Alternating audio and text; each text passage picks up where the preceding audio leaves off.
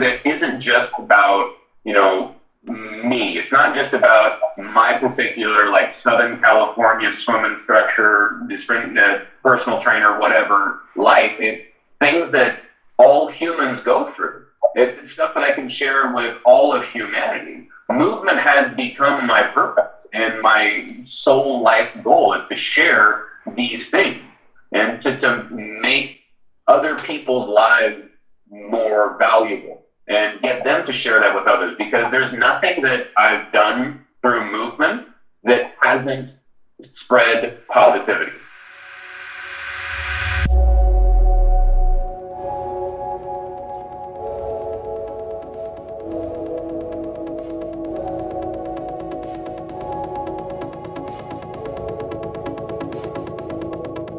Welcome to This Thing Called Movement, a podcast exploring the medium of movement and looking into how it has the capacity to transform not only our physical bodies, but potentially every other facet of our lives.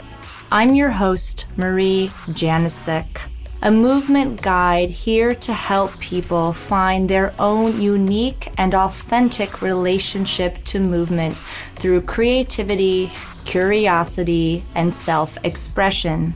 Join me as I dive into deep conversations with a wide variety of individuals from many different fields and backgrounds. Together, we'll gain insight into their own unique movement experiences, the transformations that resulted, and how movement has affected their lives at large. I hope these recorded conversations will inspire and empower you to find your own unique movement journey in your life in your own way.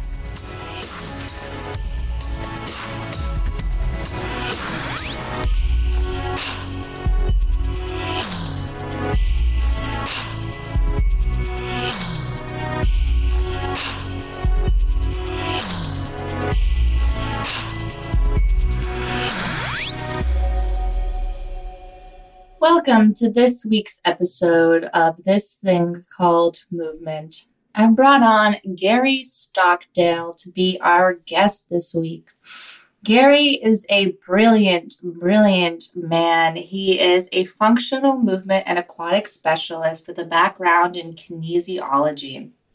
And he has such a beautiful and unique perspective when it comes to how he orients his work around movement and what he seeks to disseminate with his work and the people that end up coming into his practice. A couple of things that we extrapolated in this interview that I really loved talking about were number one, uh, the smallness with which people tend to view their bodies and their capacity, and uh, both Gary's effort to expand that and how he debunks that for the people he's working with. We'd also discussed the many stories we tend to get wrapped within when it comes to our relationship to movement and what our potential actually is, and how many times these are just that they're stories, not the actual reality. And then finally, the importance of actually being authentically present in a movement practice. Gary put this in such a simple and wonderful analogy of, you know, paying attention while driving the car and how often when it comes to our movement practice, we're not paying attention when we're in that car or on the road. And these are just a few kernels of a lot of the magnificence that came out of this conversation. So, without further ado, I would love for you guys just go ahead and relax, sit back, tune into the conversation, and enjoy.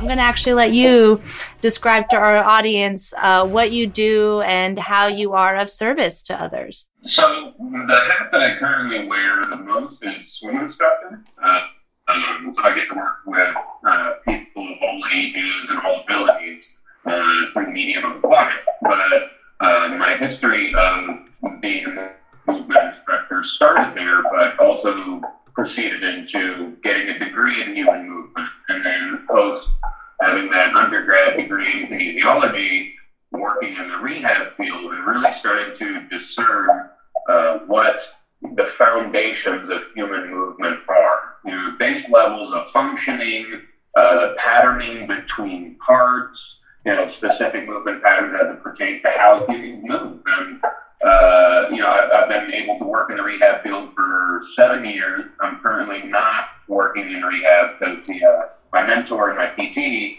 uh, actually broke his hip, and he's been out of commission for uh, this entire summer. So mm. uh, I've been able to do you know a little bit different movement education as of as of that, but uh, yeah, I think that's, that's my day to day in a nutshell. And I try to, like you said, you know, we connect a, a lot on the, the mindset of movement, and that I think working with people who were suffering from chronic pain and not necessarily realizing that there, there was a way out of it for them, that it didn't have to be their story, it didn't have to be their life, you know, that they were just settling for, you know, their pain and almost like validating it over seeking empowerment. And that, I think we connect a whole bunch on that stuff. And, you know, I think being able to work in rehab and seeing at these humans at their lowest, and some of these people are, you know, suffering with chronic pain for years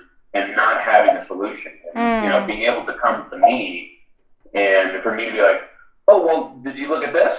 And they had no idea that was even part of their problem. And then they do something about it and they immediately feel so much better. Like just that awakening moment, that enlightening moment for them has been everything about my experience. So, yeah. Wow.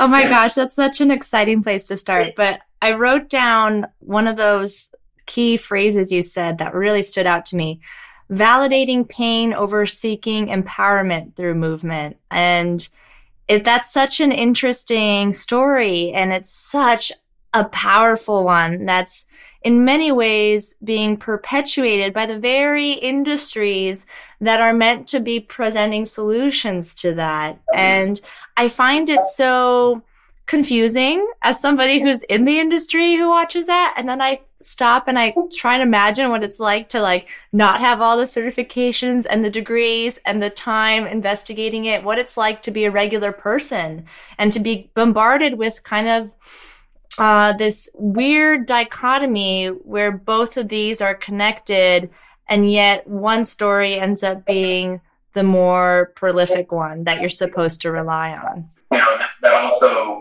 know, that brings up feelings and issues of uh, communication. You know, as people who are in the field of movement and people who want to seek to improve the lives of others and service of others, you know, these people who don't have our language about the body and they don't have our perspective and clarity about the body and how to move it and, you know, dysfunction or function or power or whatever, you know, how, how to get them, you know, to communicate on a level where they feel safe with you being the source of information.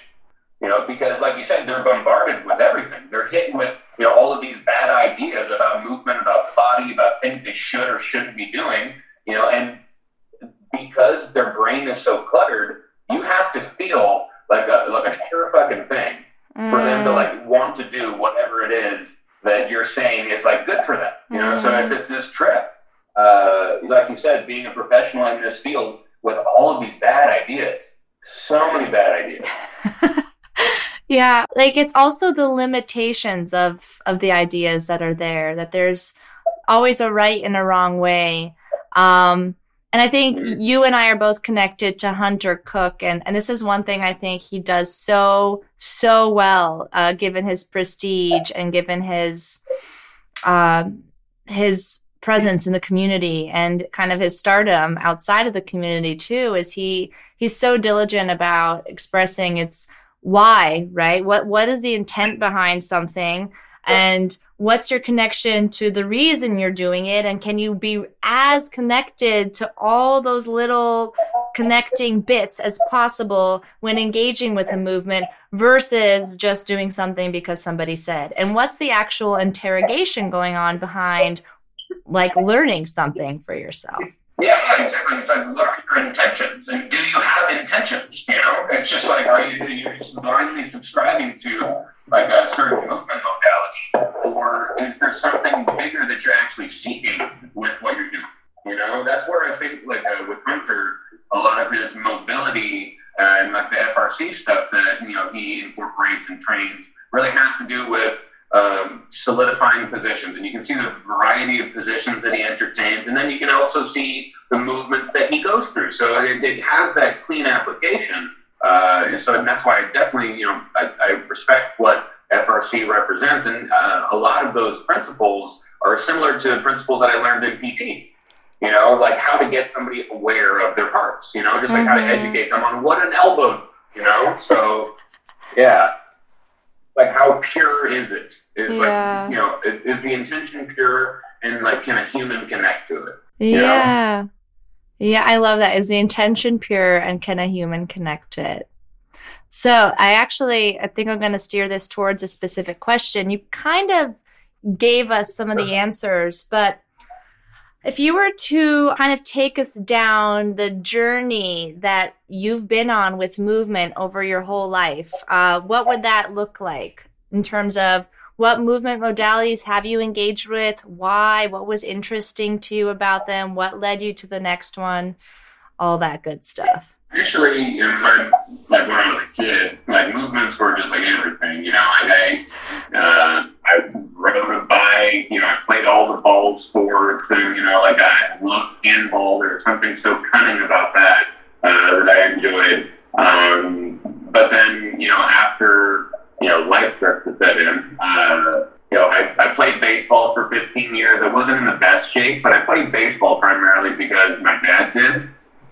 And I mean, I, there are a lot of things that I gained from it, like as far as being a mover and some perspective that I have, but um, I don't think that's a good reason to do anything. uh, my dad you know. Um, but, you know, I was like overweight as a kid, like, uh, I'm like heaviest like as I guess I was an adult at that point in time, but I was uh, 285 pounds, so I got significantly overweight. Um, so, but I had reconstructive ankle surgery, uh, and that led to like a year of rehab beforehand, a year and a half of rehab afterwards, and then some limited movement practice that led up to me being that overweight person. Uh, and then as typical overweight people do, movement kind of became a punishment. You know, like I had been bad for a long enough period of time that I needed to like punish myself to get back to what normal humans looked like. Um, and then a- after I lost a bunch of weight, you know, uh, I gained a bunch back on because I hadn't really identified what was actually at the root mm. of why I was overweight. You know, all of the emotional things that I was doing to, to cover up, and all of the I'm not good enough that I was trying to remedy with all of the exercise and whatever I was doing. But you know, then after that, it it kind of changed up a bit more. You know, I found aquatics, and that well, I found my now wife, and that's how I found aquatics. Um, because she was a swimmer and a polo player, so she was this beast of a a mover in the water, and it was something to behold, and I did, and that's where aquatics kind of took root for me. Ah. Um, and like I said, I got a degree in human movement. I started analyzing movement a lot more through aquatics, and through that degree, I started incorporating the whole. Let me figure out what my stuff does. You know, I had some experience of that going through rehab. Um, but then with the degree and you know further analysis and then PT, it, movement became more of a how much can I do, how far can I go, uh, how fast can I do it, uh, you know, how many solutions can I have, uh, can I play like this, you know, it it really for ne- for me now movement is uh, it's so pretty. um, and I don't I don't try to lose weight. I don't try to like exercise to be fit or anything like that. You know, I'm always gonna have like extra skin on my body from being as overweight as I was. So the whole aesthetic part of it is is it's shallow and it's a farce and that's something I don't I don't really want to entertain anymore. Move, movement is now all about prowess. Mm. that's what I really like about it now. So can I exert a certain level of speed? Can I do it with integrity? Can I uh, make sure all of my body parts are working the way that they're supposed to work? Do they, does stuff feel good? Does it feel right? You know, those are those are all the things I really care about now. Uh, I think that takes us to current day. Yeah, no, that was beautiful. I mean, I am interested in digging a little deeper. I think I had seen at some point that you did used to be overweight and you you like made this massive shift in a very non-traditional way. But I love that you mentioned that there was like a period of yo-yoing um, where there was actually a deeper level that you weren't dealing with. So if you're comfortable sharing, I'd actually like to dig into that and figure out what what came through for you. Um, you know, as a child of divorce, as stereotypical as it is, there's stories that propagate themselves. You know, as part of like there's you know divorced families across the nation who have a certain demographic of the way things go because uh, we're not taught to love the right way. But you know, so for, through that, you know, uh, I food was a coping mechanism. Food was just that instant gratification uh, that you know was there for me in the absence of the love that wasn't. And that's not to say I didn't have love. Yeah. You know, but there is this conflict of me not having a a healthy male female demographic mm-hmm. and all of the the weird stuff that my family had to go through as a result of that. And uh, from there, I, you know, I had to really figure out a different way. I went on diets, and you know, the whole idea of being on diets now is just an absurdity. Like the word diet is just the stuff you. You know, that's that's what it actually means. Yeah. It's not like a thing that you do. It's, you eat. you eat your diet. Yeah. You know, so I,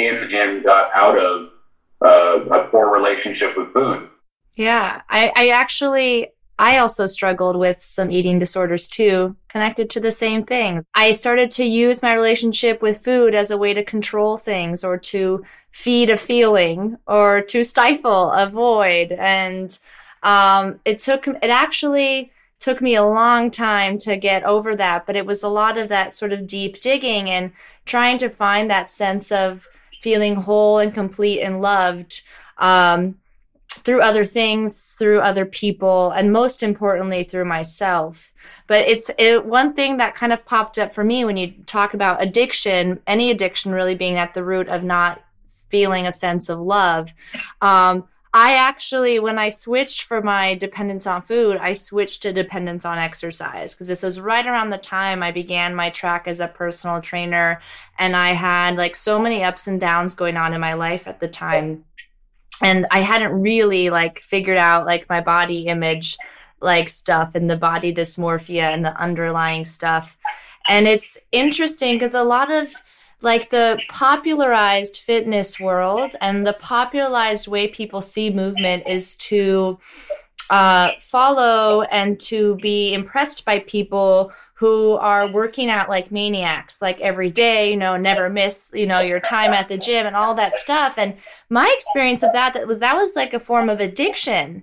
I mean, I remember having days where I would go in crying, like with some of my trainer friends, com- complaining that I was fat, and I was like 13% body fat. And then the next day I would feel fine. And it was just like this crazy yo yo.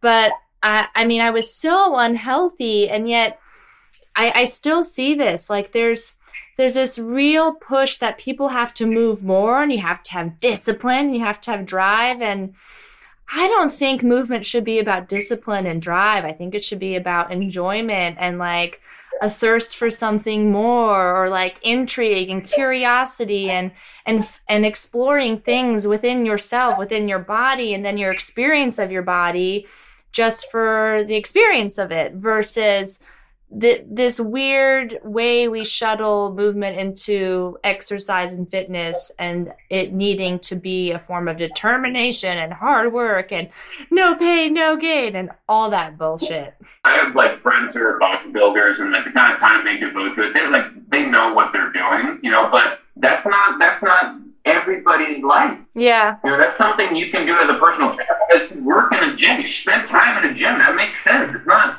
human. Like you said, it's a maniacal the way that uh, the fitness world, the fitness world, I just hate that fitness world. I hate the terminology of fitness world.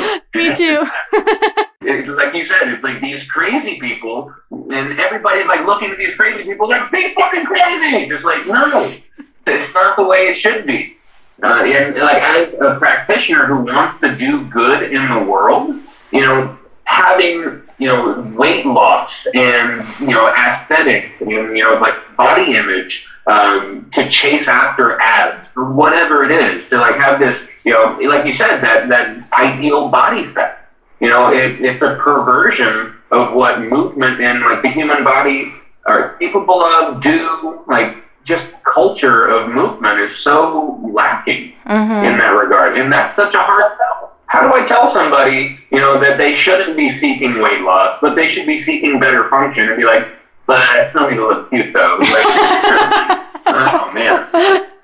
Yeah. It's just so funny because I think movement offers us so much more than that. It's it's I was actually just talking to someone about this. I, I hate using the words fitness and exercise because to me these are like these tiny mutated bastardizations of what movement really offers. And I think it's so interesting that when I ask people the question of what movement means or how they would define it, like, it's like one of two things. People give you some really beautiful, elaborate existential answer, or they kind of like shut down because it's like, well, that's too much to define, you know? And so they have this understanding that it's a big thing, and yet their method of relating to it is so fractured and it's so small. It's so small. you know, the smallness with which they look at movement and the potential for their body to move uh, is cringeworthy. You know, and like it, it, it, it's so tough to to be in that place for them, but uh, how to be the light that brings them out of it. I don't know. I just it, yeah. yeah, I think um, the best way to do it is to lead by example, right? To be so staunchly, um, well, maybe staunch is not the right word, but to be so connected to that truth within yourself and to live by it so fiercely that, you know, people can't help but want to engage with it in some way, you know, and they'll engage with it in whatever capacity they're, they're open to, you know, some people it's a little more, some people it's a little less, but at any rate, I think showing up and honoring that even in your words and how you're engaging with people and and and how you're guiding them uh, says a lot about about how we can start to shift this in a bigger way. Yeah, I'm not going to stop being me. I'm not going to stop preaching the the beauty of movement that I see on a day to day basis at all. It's just uh, it's so hard to be able to get through in, in a way they don't feel like, like in the rehab, like they don't feel like they've been wrong. Like, you know, it's not, I don't, I, I always come off as like the person who's like who tells them something that no other professional in the movement field has told them, but it is so commonplace that they break, like I've had people break down and cry just from like talking to them about like how their knee works. And no, why didn't anybody ever tell me this? And like that, it's so hard to be like, I don't know why they didn't. Mm. They weren't looking either, you know, mm. and, you know, there's so many of that person who there are professionals who are potentially well-meaning uh, professionals, but they guide people down these misguided paths, and then they live their life by these stories. Mm. And then I have to chisel away at their life story in order to get them to, to do something that, that's healthy for them, that's, that's valuable for them, to get them to love themselves. Mm. You know, and since there's such a counterculture uh, that's present that makes it so hard to be somebody who's trying to share love. You know? Mm-hmm. I mean, I'm, we've talked, we, this is something we've definitely talked about in, you know, our back and forth on, on social media. Um, but I don't know. You're the question maker, but I guess I want to know where your head's at on that one. Yeah, I was just kind of even thinking about this as you're describing your experience. That's been mine, right? being in contact with people and feeling like a lot of my work is like the pushing away, like the chiseling away of these beliefs and these barriers that are actually um, not serving them and limiting the growth and the potential. And that was really frustrating for me because I probably like you got into this industry because I was like, I'm going to be able to help people and you have an idea of what that's going to look like, right? You're like, I'm going to show up and I'm going to educate them about their body and, you know, they're going to listen and be so excited and like see things the way I do, right? And, and that does sometimes happen. Um, but a lot of it is the stripping away. I, I find the last two years, because I do, I work with older populations a lot of what I'm debunking for these people who are in their 70s and um, 60s and even in their 40s are like the stories around age. The stories of what it means to be a woman going through menopause, the story of what it means to be in your 70s and what kind of movements you're allowed to do or what you shouldn't be doing. And it's it's been it's been like a two or three year process with some of these people just kind of having to remind them every day that that is a story and it's not real. And and yeah, there's definitely times where I like come out of these uh, moments with people and I'm just like, oh, like why, like why do I have to do this? Why do I have to be the one that holds space and like somehow be the only person who who has shown them the possibility, you know? And and somehow it's my responsibility to not only widen that light in the tunnel, you know, like by like pushing away the rocks and blasting away the ship, but also pushing them towards it. It's just, it's, it's too much. yeah, something you said uh, that made me remember like a conversation that I heard on like a radio show where, you know, they, they, they spoke about how if you are of the enlightened mindset, if you are elevated in a sense, and not to say that there's like, you know, like some sort of ego in being elevated, but in having more information and having more understanding and recognizing more of the truths of the world, you are morally obligated to bring the members of your community with you. You know, it's it's the the, the onus is on you to bring the light to them. So, like you said, push through and dig through the tunnel, but have them tied to your back. Mm-hmm. And you know, if they want to let go of the rope, that's on fucking them. Mm-hmm. You know, uh, but you, you have the obligation to, like you said, dig through and find the light. Uh, and yeah, it's exhausting.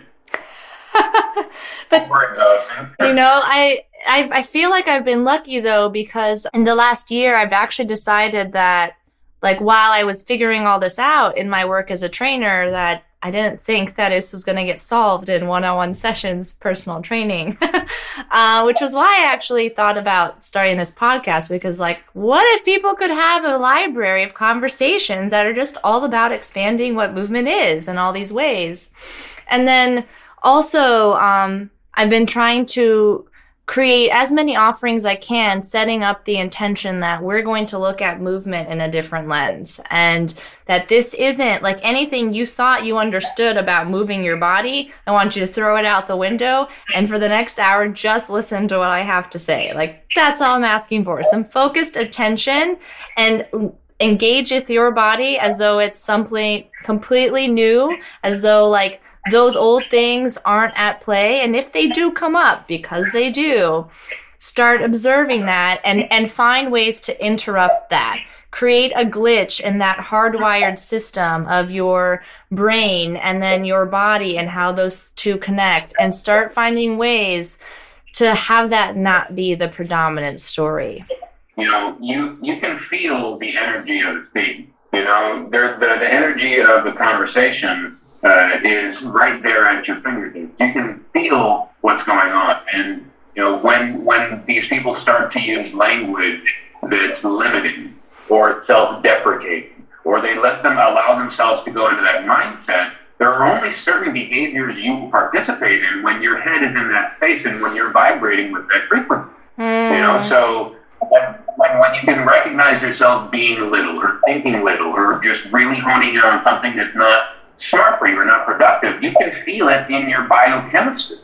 Like it's there, you know. So like I hear them that way, you know, because there are certain parts of the story that are valuable, but you can recognize which ones are and which ones aren't. Mm-hmm. Like don't try to get me to like be a part of your pity party right now because that's not what we're here for, you know. I'm here to do more for you than that. yeah. yeah. Let's be bigger, please. right. Uh, well, I actually am curious to know now that we've kind of been digging into some of the gritty work that we do. Um, and you clearly have such a beautiful love story with movement, so this is going to be fun. Uh, what does movement mean to you, and how would you define it? Movement for me uh, is is how we interact with the world, mm. and uh, movement is something that um, we do by intention and through the uh, mechanism that is our body, it's our vessel, you know? So movement is simply an expression of the intention of the mover and the capabilities of the vessel. Hmm. The intention of the mover and the capability of the vessel. Wow. So, um, I'm trying to like think of of what came up for me with when I was listening to that. So do you sometimes feel that um, people get locked with having a lot of intention potential and not a lot of capacity? Yeah, yeah, yeah. Well, that's, that's another issue about uh, misguided expectations, right? You know, so not being honest with oneself about what you're actually capacity is and having intentions that are outside of that ability. And then when you intend for movement that you do not have the capacity for, you are bound to be met with struggle and mm. heartache and you know bad feelings because you you weren't true with yourself about what your body was able to do, and mm. you didn't recognize how the capabilities of your body. Mm. You didn't test the capabilities of your body. You know, mm. so it's it, it can seem like a uh, mechanical breakdown of sorts, but you know, working in the rehab field and you know the way I've been looking at movement, you know, it's a numbers game. As everything's a numbers game because there's laws that govern everything. You know, there, there's science and structure and rule and form uh, and relationships that all have quantifiable, measurable, uh, you know, formulas and outcomes. Mm-hmm. And it's a beautiful thing. Yeah. You know, it's funny as you were talking, I was just kind of thinking of this. Um, if of how often people are actually like not connecting to movements that they are doing, right? I see this all the time, just like going through the motions and like it's like their brain's somewhere else. And I mean, I even have clients who will like straight up say like, "Oh, I wasn't here." Like I was thinking, and I'm like, why like why are you paying me like why are we doing this you know um but i think about like even the power um that it that it holds to actually marry your intention with your capacity. If you were actually to allow yourself that moment to allow those two to meet and hold space for it and be present with it, right? Not trying to do any more than you can, but to like really allow yourself to get fully immersed in the experience of what you can do. And I think about this a lot. The times that I've been very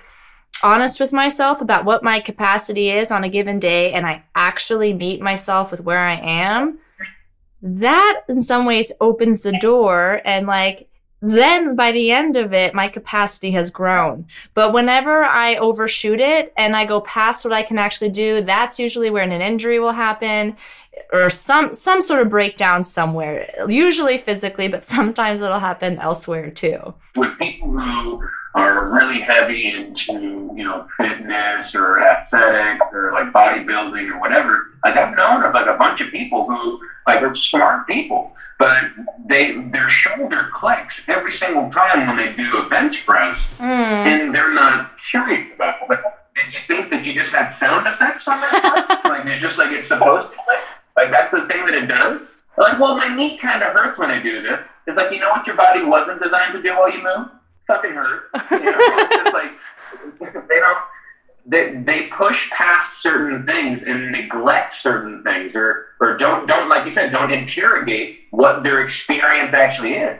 The, the, the, the idea of body awareness that people have is so lacking. They, oh my God. They don't have it. They don't even look. You know, and I demand that of the people that I teach. Uh, is that you need to be feeling these things. You need to tell me what you're feeling. You need to focus on these things. Because I can see what you're feeling for the mm-hmm. most part, but I need to know that that's what you're looking at. Because that's what you should be looking at is the experience of your movement, the experience of your parts. Mm-hmm. Um, but it's not something that, like you said, that people check out. You know, when when somebody isn't present through movement, it's it's like, would you stop paying attention to the road while you're driving? Like, you might know the road, but pay attention to it. I mean, like, yeah. hands on the wheel, keep yourself focused, drive with the, the most clarity and the, the cleanest possible route you can, you know? Yeah. You know, I actually, you probably know this pretty well about me by now, but uh, a lot of my interest in movement is how it correlates to like literally every other element of our beings. And um, I actually think that the way someone engages with movement tells you a lot about how they engage with themselves, right? What their relationship is with themselves at its core. And when somebody is is like always like in their head or gapping out or unable to focus that actually I see that person as someone who tends to run away from confronting like what's going on, confronting the discomfort or what makes them upset, you know, instead always like trying to put a band-aid on the gash wound. And, you know, people who are really willing to like square off with movement and feel it all and like absorb it, those people are some of the coolest people I've ever gotten to meet, right? At least because I I really gravitate towards people who like want to know, like want to come into contact with truth, want to be standing in full integrity, want to like really experience and uh, out whatever knowledge that they can from these experiences. Yeah, like you said, the person who's constantly checking out movement has erratic focus, you know, and that's where the discipline aspect of it really makes sense to me because somebody who has expanded and profound body awareness is very disciplined at shutting their brain up and paying attention to the experience of their body through movement. You know, the, the people who have that erratic brain that's bouncing from thought to thought, like you said, it isn't just about their body. Mm-hmm. Their thoughts are bouncing around all over the place and they can't digest the, the world that they live in. And the, the way that those people are going to conduct themselves with others is in this short, bursted, not full, uh, lackluster, like not not uh, like not rich conversations. You know, you're not you're not going to really dig in deep with those people because they're bouncing from shallow thought to shallow thought because they're scared. Mm-hmm. Again, those are the scared people. Mm-hmm. They're the people who think that they're not worth enough, so they need to bounce around enough so you can't get a beat on. Them. You can't figure them out. Yeah. You know, so because God, God forbid, he figured out to be a fake, whatever the fuck that means. You know, it's a, the people who actually interrogate what they are, how they move, and they can give focus to those things are honest. You know, I'm not, I'm not everybody's everything. You know, but I'm definitely me. Yeah. And I think there's something to be said. And I'm definitely attracted to those people who are honestly them. Yeah. Yeah. Well, it's and really turned off. well, you know, I think I think we lived in a world where um, we were so focused on success and survival. It was like initially survival, right? It, like centuries ago. Then it became about success.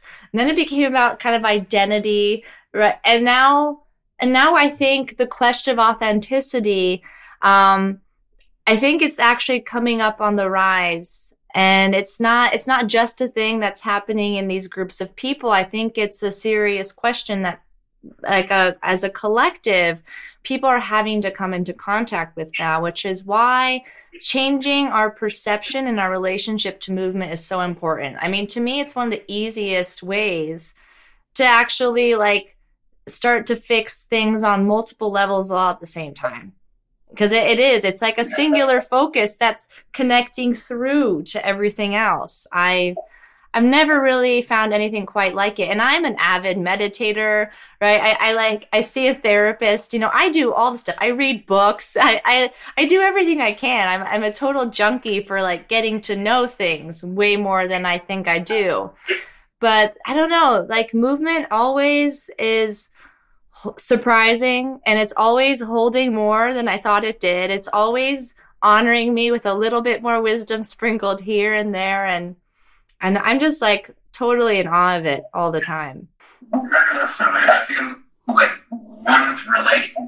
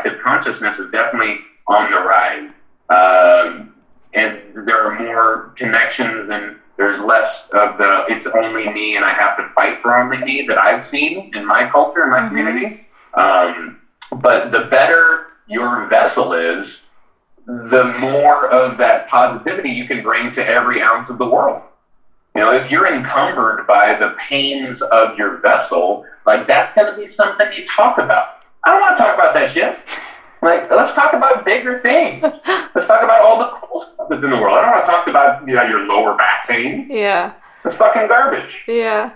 Yeah.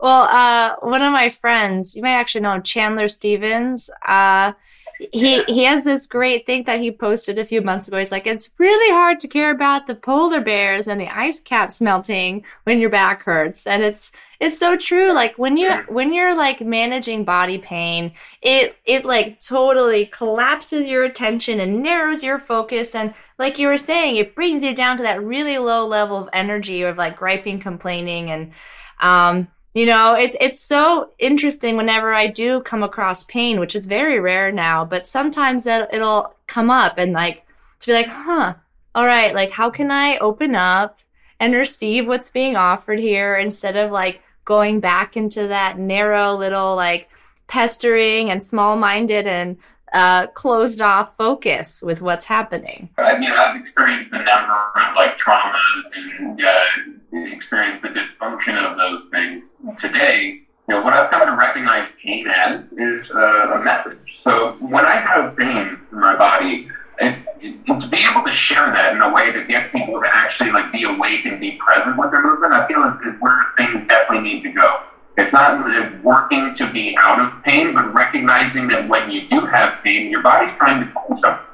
And what it's trying to tell you is, I need to be moved different, or you need to have more understanding of me. You mm. need to be mm. more aware. Mm-hmm. And it's like your body, like just like crying. It's like your body crying. But if you see a human crying, you're not gonna be like, "What the hell are you doing?" Like, Shut like, up. can we just get back to the conversation?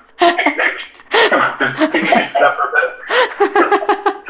you know, like, like why why would you ignore your body in that same way? You know, so like for me, it's like, hey, sorry, buddy, what was I doing? You know, mm. and then you recognize you recognize it as that, and then it doesn't have the same effect. It doesn't have that same like narrowing in on right? It has like a whoa, what? I didn't realize that was happening to me. Like let me let me interrogate this. Let me inspect what's going on here. Yeah. So. Well, and like for me also, I think injuries have been some of the greatest lessons. And and they've offered me the greatest gifts. I like when i finally stopped you know telling the crying body part to shut up uh, and actually like listened to it and like you know gave it some space and, and took care of it i i just was able, able to expand my facility in a whole new way you know because it it really was something crying out to tell me, hey, you are like seriously fucking limited in the way you're trying to do all these things. It's not efficient. It doesn't make sense. And I'm tired. We're not doing it anymore. And, um, you know, then to be able to come out of that and then like work through it and, and have the, ability to open myself up to other ways of moving that supported the the uh, healing of that injury point and allowed it to come back in a way that made sense. Like I, I just had such an amazing uh, transformation personally going back into my own dance practice where when I was a full time dancer, like my mobility was awful. My flexibility was awful. Like i i had like so many baseline things you think dancers have that work well just were absolute crap but i was a stellar compensator. Like i could just fake my way through anything. And when i started to get really honest about like what what my container what my vessel could actually do what my capacity actually was and not push through that I mean, it just expanded so much to like now I'm doing things with my body that like I thought I didn't have the skeletal system to support. I actually didn't think my hips could be in a deep squat ever. And now I pretty much like live there. Like, you know, experience as a dancer, and I think what, what brought up in me were some of the feelings of our motives for movement again, exceeding their capacity. You know, you know, all of these motives that are pushed on us, and without the full respect for what those movements uh, require of you. You know, just the fact that, that they, my my my teacher needs me to dance. You know, my my coach needs me to work harder. You know, like all these other things that you know are, are disrespectful to the mindfulness of movement and the respect that you should treat your body with to, to, have something that moves with integrity. Like integrity has a feeling, integrity has an aesthetic, and that's again the heartfelt. You know, that you mean I can't do this in a month? No, you can't. you probably do it for the rest of your life though. that's cool. Yeah. yeah, yeah. Well, you know, I actually talk about this a lot in my classes I teach, like the illusion of of doing that cool move, right? Or like that fun trick and the illusion of the athleticism and how, like, what's really exciting to watch uh, in a mover, um, whether it's a dancer or just like a human being expressing themselves, is the integrity and it's the authenticity that when when that truth gets space and it's let out like that's what's so hypnotic about people i mean when you watch somebody, even like if you're in a fitness center or like a gym and you go in to like work with some weights, the person who has like full integrity and intention in what they're doing and they're fully immersed, people stare at them. And they, in their minds, it's, oh, I'm staring because, you know, they're doing it so clean and with this weight. It's actually not about that. What you're reading is eh, you're watching their focus and you're seeing that energy and you feel it and you're drawn to it. I mean, we as human beings, we're always reading energy through movement all the time. It's what we're hardwired to do. there is something uh, to behold about the person who's in the gym with the longest upright posture, holding a certain form. Um, but there's also, you know, a certain number of falsehoods that that potential may, uh, that person may have, uh, you know, bought into. Mm-hmm. You know, and uh, while he may be living with power and poise, uh, there are certain things about them that are disrespecting the the, the structure of their body. Mm-hmm. You know, and what the capacity of their body. And you can see what their intentions are. You can see what what they're trying to do and whether or not they're doing it. You know, whether they're misguided in their education and their awareness about it. You know, um, you know, I you know seem to get I I I train in a, a gym that's like all trainers, and the kind of focus I have when I exercise and when I exercise when I move there, you know, is I, I hold in these positions or I move with the form or with elasticity or with flow that uh, there's an accuracy to what I do uh, and how I teach that gets the exact result that I'm trying to get. Mm-hmm. You know, I created a movement solution to a puzzle and, and found the, the appropriate intentions that need to be had to create exactly what I want mm. without artifacts without poor movement remainders, uh, but something that is a pure reflection of structure. Mm. And not a disrespect of structure, but a pure reflection of structure. And that's not to say I don't have things to improve, but I recognize the the ins and outs of my vessel. Yeah, exactly. And that's what I want to. Yeah, no, that's beautiful. So uh, this actually leads me into my next question.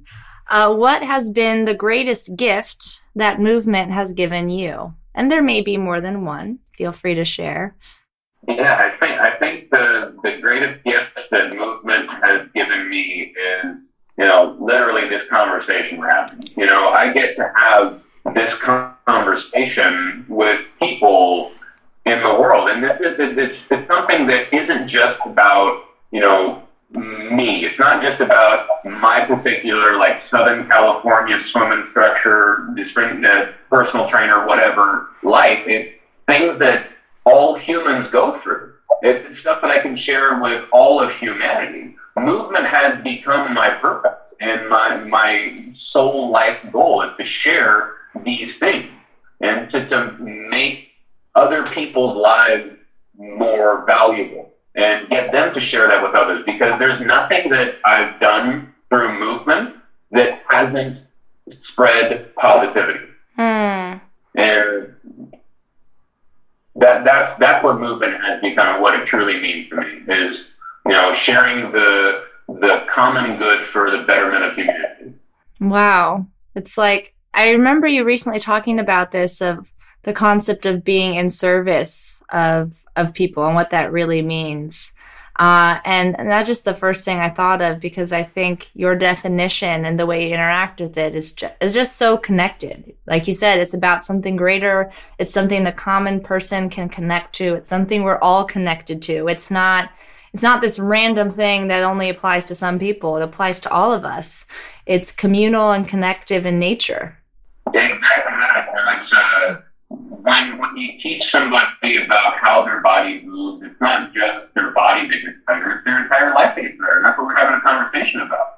And you know, I try to uh, almost obsessively talk to people about movement. Like um, if if if somebody talks to me or asks me about like I hear somebody say like, oh my shoulder's doing a little something funny, like my head will like whip and like they'll they'll recognize that you know, it's, it's a language that I speak and that, like, you know, I hear them, I'm, I'm listening to them, you know, and that they can talk to me about these things. Mm. And still, even in that, people are still so guarded about, uh, you know, the way that they have conversations about movement to begin with. You know, mm. so I just try to, I educate myself on the tendencies of the human body to the effect that if anybody has a question that I can shed some light on about the body and about movement, that I'm going to hopefully give them an answer that makes their day better, that makes their life better, that gives them some light and some sense of hope about whatever it is is going on in their life. Yeah. Do you find that when you do that, that you're trying to find the simplest answer that makes sense for them at the same time? Uh, I think that's about like getting in, right? Yeah. Like, does does your communication actually land? And you know, working with kids uh, has been a fantastic, um, positive uh, influence on my ability to communicate. You know, and being able to break it down in words that are heard and digested. Hmm. Hmm. Great. Well, I think we're going to just start wrapping things up. This has been an awesome conversation. But, Gary, if you had any final thoughts or words of wisdom for our listeners, what would they be? Um, be curious. I think would be the, the word that I would give them. Uh, that there's a relationship to be had that can only be found through curiosity and a sense of adventure uh, in finding all, all of the relationships of your body. You know, and that it is meant to be an adventure over a conquest. Ah. You know, uh, and it's something that changes over time and is consistently renewing itself. Uh, and the only thing that you can do to really be there and meet it is truly be curious. I think curiosity is uh, by far the most important tool to take into consideration when you start engaging with movement. Because if you don't have curiosity, you don't have interest, you don't have that like creative spark, you don't have that sense of play. And if you don't have that, like you don't have a foundation to build on. Right. And this is where uh, movement becomes exercise and then it becomes fitness and it becomes a chore. there we go. Back to that visceral, like, ugh. Um, but, and it's, it was never meant to be that, right? Like, think about before we had all this stuff. I mean, we were just like running around fields, rolling down hills, like swinging from trees. It was, it was just like so much joy in the expression of movement itself. Yeah, curiosity without expectation is the way that you're never let down. Mm. Well, as far as concerned. And then that, that like that curious child, like you said, um, gets to play with the earth and all of the things that are of the earth. Mm-hmm. You know, and that's the beautiful thing is to be that childlike spirit of just pure love and adoration and intrigue about all things. Mm. And I, I want I want us to get back to that. Uh, You know, I, there's definitely some of the your vessel can be used for certain goals, but you know sometimes those goals can just be to have a good time and ex- explore yourself. You know, it's this is bringing me back to something I was reading this morning about how the mind is is actually the passenger, right? The body is the car, and then like the heart or the soul is the driver. So the mind thinks it's in control. The passenger thinks it's controlling, but it really doesn't. And it, I just think this is a nice little loop back to what we first started talking about about people trying to fill a need with like addiction and trying to fill a hole, fill a sense of love. And and really as children, when we come into this world, we're very engaged with that loving presence and um, or that sense of it within ourselves. And we allow that to take the lead. And we allow our minds to just be this thing that kind of can influence a little bit from the back seat, like give a little sense of observation, right? Like stimulate a thought.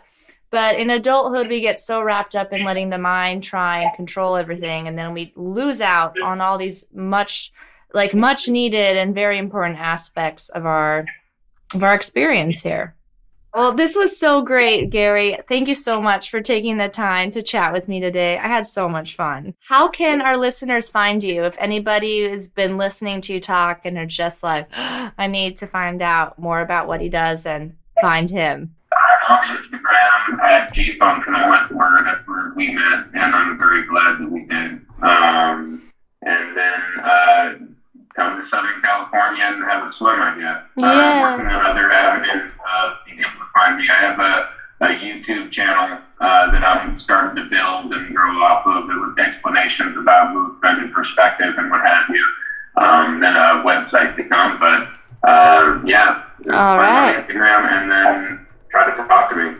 Awesome. Great. Well, thank you so much. And that's a wrap.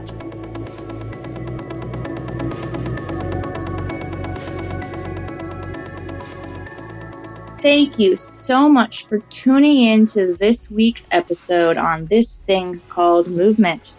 I'm your host, Marie Janicek, and if you're interested in connecting with me directly, you can find me on Facebook under the name Marie Janicek and on Instagram at Marie Janicek. If you enjoyed this episode, don't forget to leave us a review and make sure to share with your friends and family. In the meantime, I can't wait to connect with you all next week when we bring on our next guest.